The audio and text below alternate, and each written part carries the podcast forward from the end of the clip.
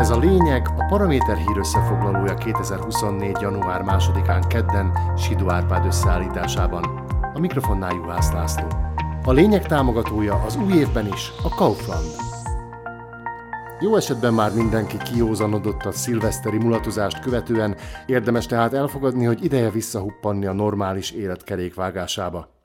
Kezdésnek például nem árt tisztában lenni azzal, hogy a miniszterelnök milyen feladatokat tart a legfontosabbnak az előttünk álló évben.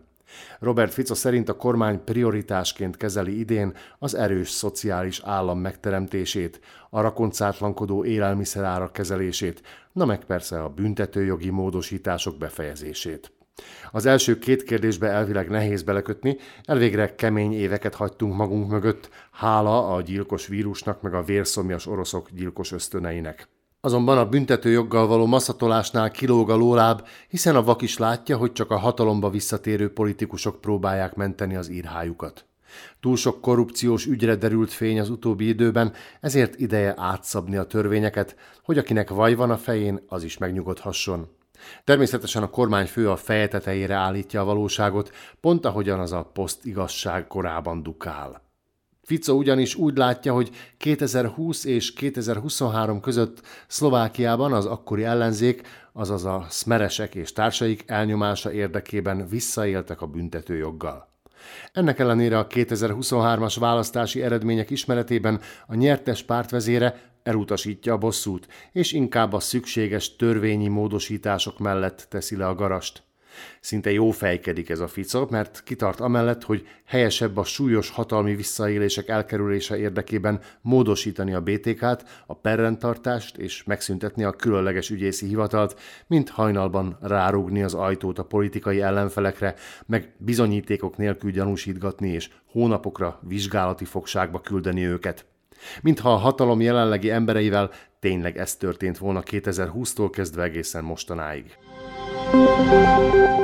Saját bevallása szerint Ficot meglepte, hogy az államfő rábólintott az állami költségvetésre, ám tett is ezzel összefüggésben egy csípős megjegyzést. Mert a Smeres Atya úristen tudni véli, hogy amennyiben az elnökhöz közel álló hivatalnok kormány által javasolt büdzsé maradna érvényben, akkor pestisként terjedő szegénység uralkodna el az egész országban.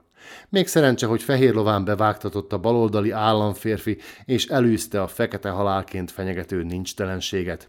De azért a miniszterelnök maradéktalanul nem lehet elégedett Zuzana Csaputovával, hiszen a köztársasági elnök megvétózta a kormánypártok által módosított hatásköri törvényt.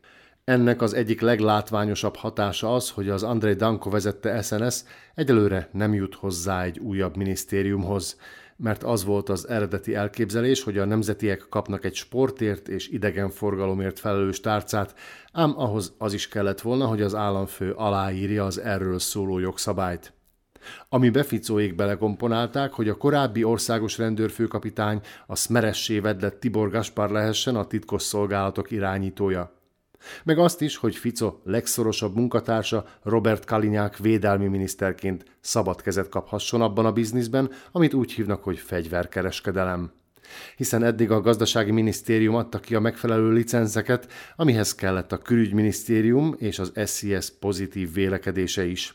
Ráadásul ez a törvény is rövidített eljárásban lett elfogadva, miközben egy rendes törvényhozási folyamat során feltárhatták volna az ilyen módosítás kockázatait de azért a kormányfőnek annyira nem fáj a feje a vétó miatt. 76 bátor koalíciós képviselőkkel csupán, és minden mehet úgy, ahogy Fico jónak látja.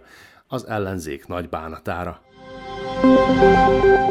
Parlamenten kívüli szintéren meg alig történik valami, ami átlépni az inger küszöböt. Egyedül a gyerekgyáros Boris Kolár élete tud olyat produkálni, ami egyfajta valóságsóként szórakoztató lehet a közélet iránt érdeklődők számára. A törvényhozás volt elnökének ugyanis annyi gyerekáldással járó kapcsolata volt, hogy kész csoda, hogy csak mostanra romlott meg a viszonya a volt nőivel. Ám ez sem egy vidám történet, mert a kiskorúak isszák meg a lökött felnőttek felelőtlen döntéseinek levét. Ez volt a lényeg 2024. január 2-án kedden Sidó Árpád összeállításában. Kommentált hírösszefoglalóval holnap este is jelentkezünk a Paraméteren, szóban és írásban, addig keressék podcastjainkat a Paramédia rovatban, illetve a Spotify, az Apple Podcasts, a Google Podcasts és a Podbean platformjain.